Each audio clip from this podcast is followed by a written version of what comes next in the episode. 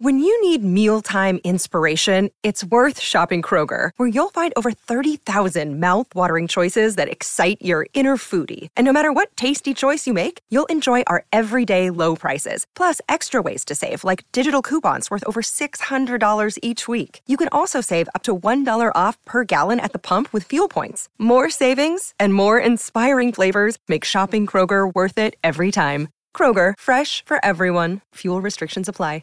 Collegato con noi come sempre a quest'ora Stefano Borghi ciao, ciao Stefano. eccoci qua buon pomeriggio allora visto che noi ci appoggiamo a volte anche proprio senza preparazione no? senza avvertirti la tua professionalità la tua grande conoscenza del football ci sono 45 partite in programma di qualificazione di Europa eh, di Conference League no. sono sicuro che le hai studiate tutte tutte sì sì, sì assolutamente però lo sai che ci sono pure a farti gli scherzi ovviamente a parte no. gioca al Basilea gioca al Cluj cioè giocano comunque squadre importanti quelle che sono rimaste rimaste, come possiamo dire, nelle strette nelle maglie delle proprie eh, classifiche, oppure anche i campioni dei campionati minori.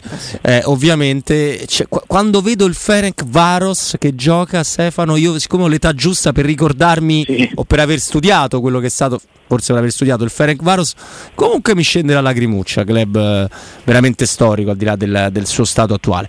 Comun- sì, sì, sì, beh, è vero, vero, la, i grandi fasti del calcio magiaro che eh eh, de- de- detto oggi eh, sembra cosa da nostalgici, ma eh, poi ieri parlavamo del discorso della passione per il calcio, no? Sì. E, e, se il calcio che si gioca oggi alla scuola danubiana e alla grande Ungheria de- degli anni 50 deve veramente tanto, oltre a dare sempre l'assist per ribadire che non sono le vittorie quello che determina, quello che, de- che incidono sulla eh, portata storica di certe squadre, di certi giocatori, di certi eventi, perché la Grande Ungheria non ha vinto nulla, anzi ha perso incredibilmente una finale di un campionato del mondo eh, contro la Germania. Eh, però io credo che il calcio a quella grande Ungheria debba veramente veramente tanto. Ma sì, non c'è dubbio, a parte la battuta sulle 50 partite di Conference eh. League, eh, si avvicina la stagione, purtroppo si avvicina con, eh, con, pochi rinforzi per i nostri allenatori, con poco,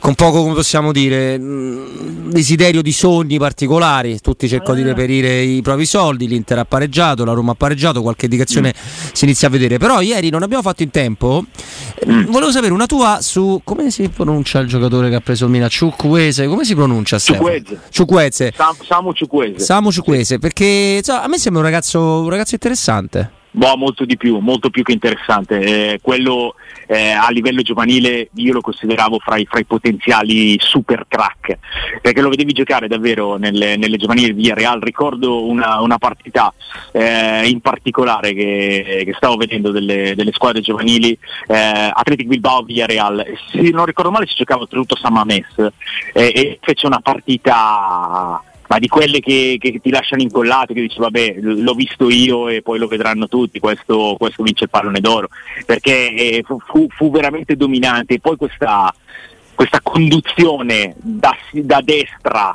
col mancino e il pallone sempre attaccato al piede ti suscitava paragoni di quelli, di quelli scabrosi quasi, eh. Eh, giocatore veramente con, con delle caratteristiche molto fuori dal comune le ha fatte vedere in prima squadra a corrente alternata, non ha mai avuto tale continuità, qualche problemino fisico, però è un giocatore che per il quale il Liverpool mi pare un paio d'anni fa offriva 40-50 milioni, eh, il Milan lo prende non per una cifra contenuta, nel senso che è una bella fish messa su questo giocatore, eh, dovremmo valutarlo nel calcio italiano che è diverso dal calcio spagnolo, eh, dovremmo valutarlo nel suo percorso di maturità, però eh, fra tutti i giocatori che fin qui sono arrivati in Italia quest'estate, a livello di talento puro, lui secondo me è il numero uno.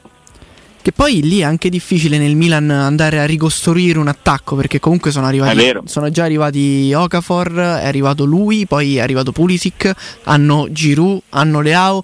Tu il Milan ideale, almeno i, i tre d'attacco oppure 3-1, come lo costruiresti? Ah, è vero, c'è anche Luca Romero.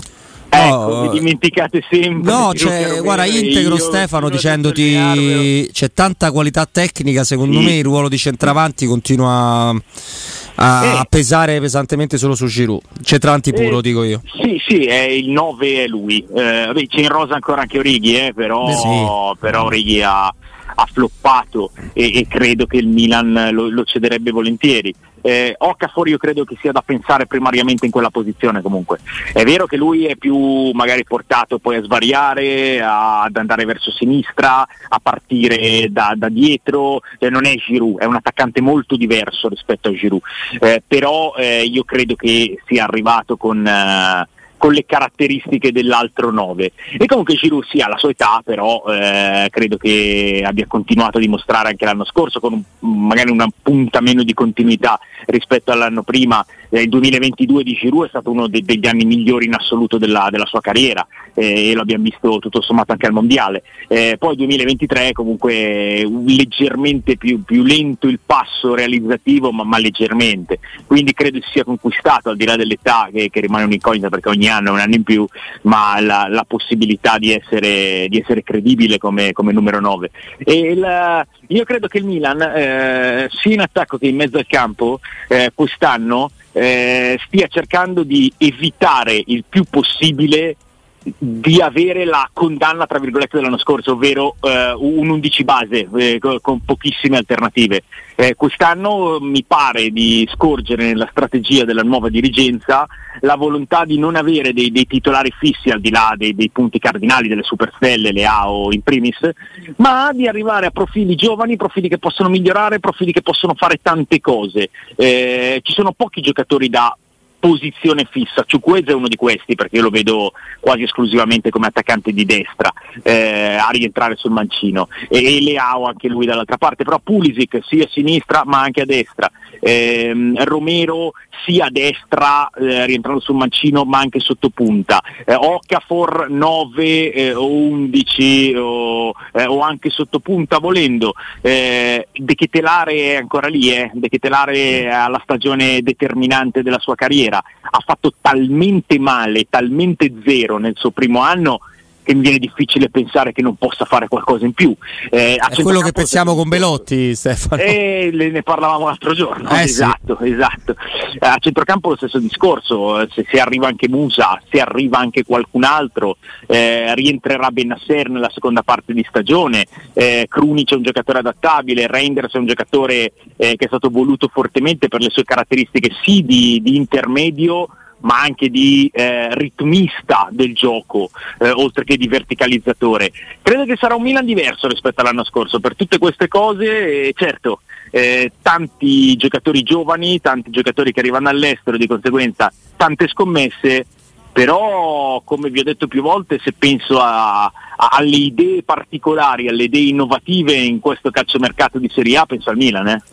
Bah sì, perché si è presa non il vantaggio ma ha sfruttato alla grande l'opportunità di, di cedere un giocatore per loro fondamentale che poi gli ha permesso di prenderne altri. Certo, ma que- anche questo è il discorso da fare quando si parla del, dell'Arabia Saudita o, de, o della Premier League. Il Milan incassa quel che incassa da Tonali ma ha un parco di idee e di soluzioni per poter fare via uno dentro 5-6.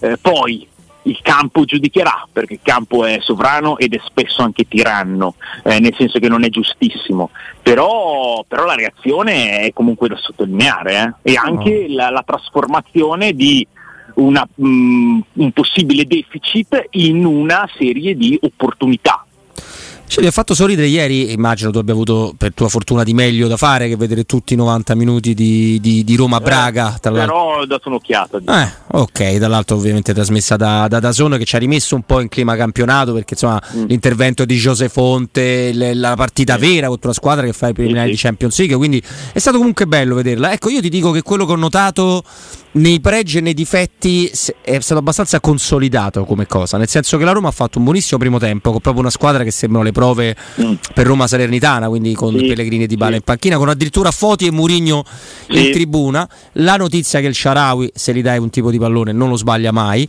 Mm. E poi anche un po' i difetti. Mi ha fatto sorridere amaro vedere quel gol preso alla fine con una marcatura che salta mm. via dopo il discorso che avevamo fatto ieri insieme. Ci ho pensato anche Esatto, però ecco, secondo me la Roma quel problema di sedersi troppo sul fatto di saper gestire la partita e poi quell'occasione può capitare sempre, in qualunque e... momento. Questa è una cosa da risolvere con, uh, con il gioco, con, uh, con, con, la filosofia di gioco. Io ho visto anche eh, una, una, squadra ancora, ancora, in fase di preparazione fisica, eh, per cui eh, penso sia anche normale il fatto che, che non si possa essere brillanti di gambe e di testa, eh, sia vedendo Roma Braga ieri che dando un'occhiata a Inter al Nasr eh, oggi eh, ho visto anche l'Inter indietro rispetto agli avversari, un po' più pesante, un po' più macchinosa, un po' più, ma non è normale, ma già anzi è, è, è buono così perché se se, se, le squadre fossero brillanti adesso ci sarebbe un problema secondo me,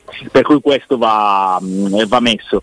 Però eh, ecco, il, il, discorso di rispetto all'anno scorso, l'evoluzione che si deve e si vuole fare eh, deve essere quella di eh, andare a gestire non solo con la, la compattezza difensiva, con la mentalità, eh, con, eh, eh con, l'arretramento e, la difesa pura, ma anche con la gestione calcistica della partita. E in questo senso, non so se siete d'accordo con me, eh, pur indietro di condizione, pur bisognoso di entrare in tutte, in tutte le meccaniche eh, della squadra, del gruppo, però Awar è uno che il pallone lo vuole, se lo fa dare, lo riceve volentieri, lo sa gestire, sai quando cominci a mettere dentro questi giocatori che ti permettono di difenderti anche con la palla e non solo con, uh, con i muscoli e con la densità, secondo me fai dei passi avanti.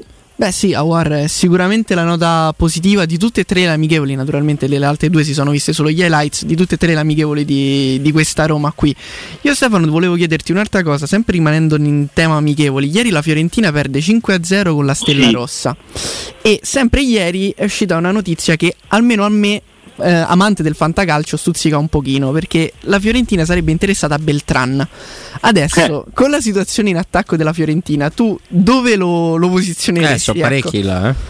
Eh, sì, eh, allora, la Fiorentina ieri per 5-0 è stata una trasferta abbastanza accidentata, sì. ha detto che 5-0, 5 gol presi in un tempo mh, non va bene, non fa piacere sicuramente a nessuno e, e sono cose che bisogna evitare anche nell'amichevole di agosto, eh, anzi di luglio, eh, però mh, se non sbaglio la Fiorentina parte dalla mattina stessa fino alla sera prima non sapeva sì. se sarebbe andata a Belgrado, per cui cioè, ecco, non era eh, una, eh, una, cosa semplice, come non lo è mai giocare al Maracana. Eh, Beltran eh, è vero, sono tanti lì davanti e, e io continuo a vedere nella Fiorentina attaccanti da coppia.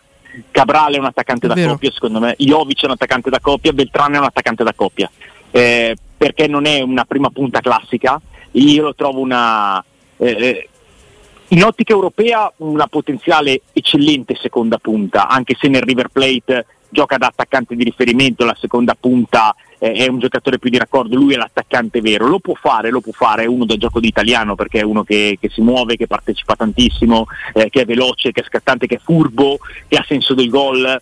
Ehm, però eh, è un 9 in grado di, di, di reggere il, il peso di una, dell'attacco di una squadra che, che, che lotta per andare in Europa?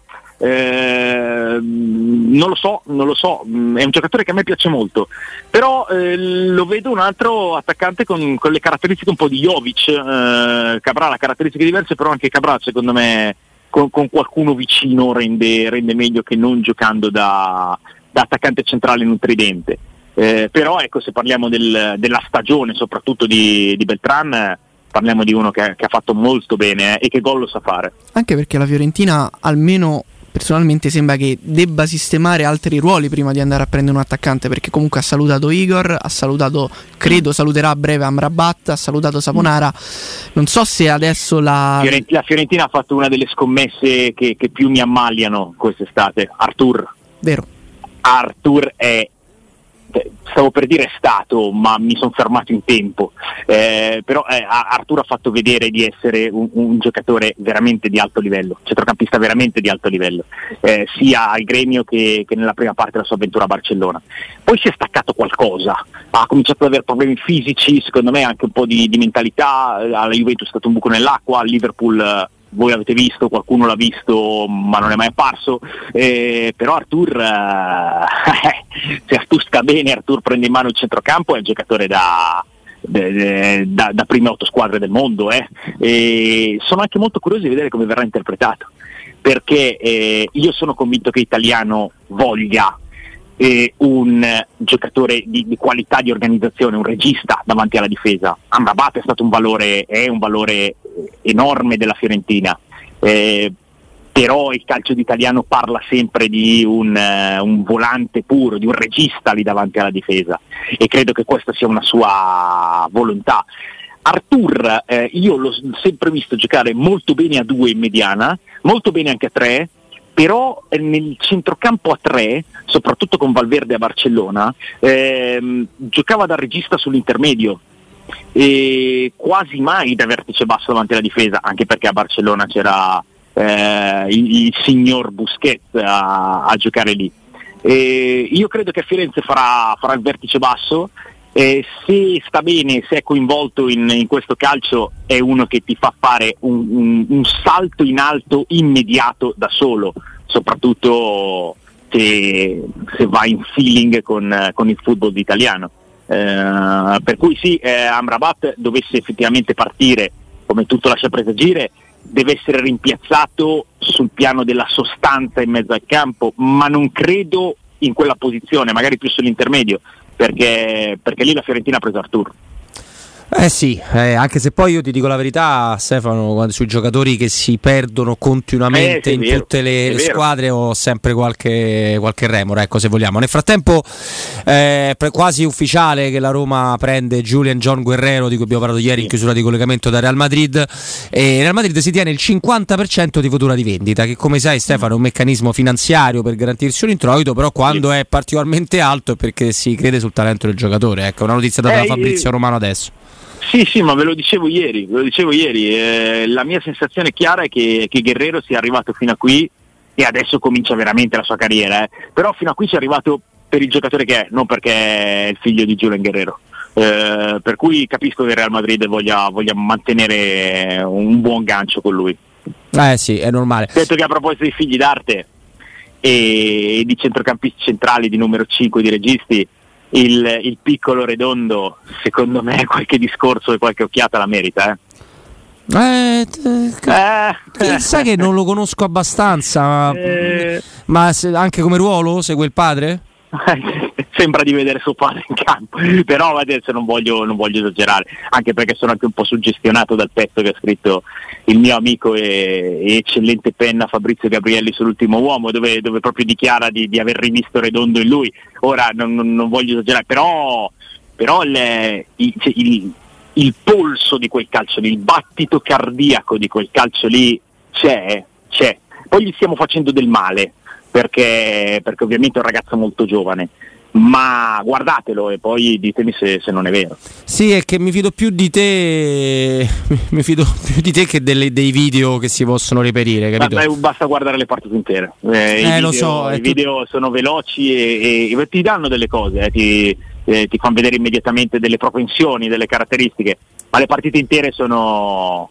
il, il, il campo mente poco No, il campo mente quasi per niente, se, se, vogliamo. Che è il motivo, Stefano, e questa è l'ultima cosa, per cui oggi ho lavorato sul dossier Renato Sanchez, di cui abbiamo già parlato più volte, quindi inutile ricordarlo, che penso sia il motivo per cui a Mourinho, e questo te lo certifico, comunque il giocatore tecnicamente andrebbe bene se i costi dell'operazione sono totalmente talmente limitati, per, per cui no, ecco, deve essere il contrario di Wainaldum, che poi non hai avuto per questo mm. motivo qua, però mm. Wainaldum tu l'hai preso per dargli una delle prime 11 maglie. Ecco, se lui è la dodicesima, quella in più di quando ce l'hai e i costi sono quelli e a Mourinho piace, faccio finta di notare di meno lo storico infortuni, Stefano. Sì, eh, è vero, però ci vuole anche quella abilità che Mourinho ha come nessun altro, ovvero il, il cesello psicologico per farlo arrivare dal dodicesimo uomo, ma per fargli intendere che arriva per, per essere il numero uno.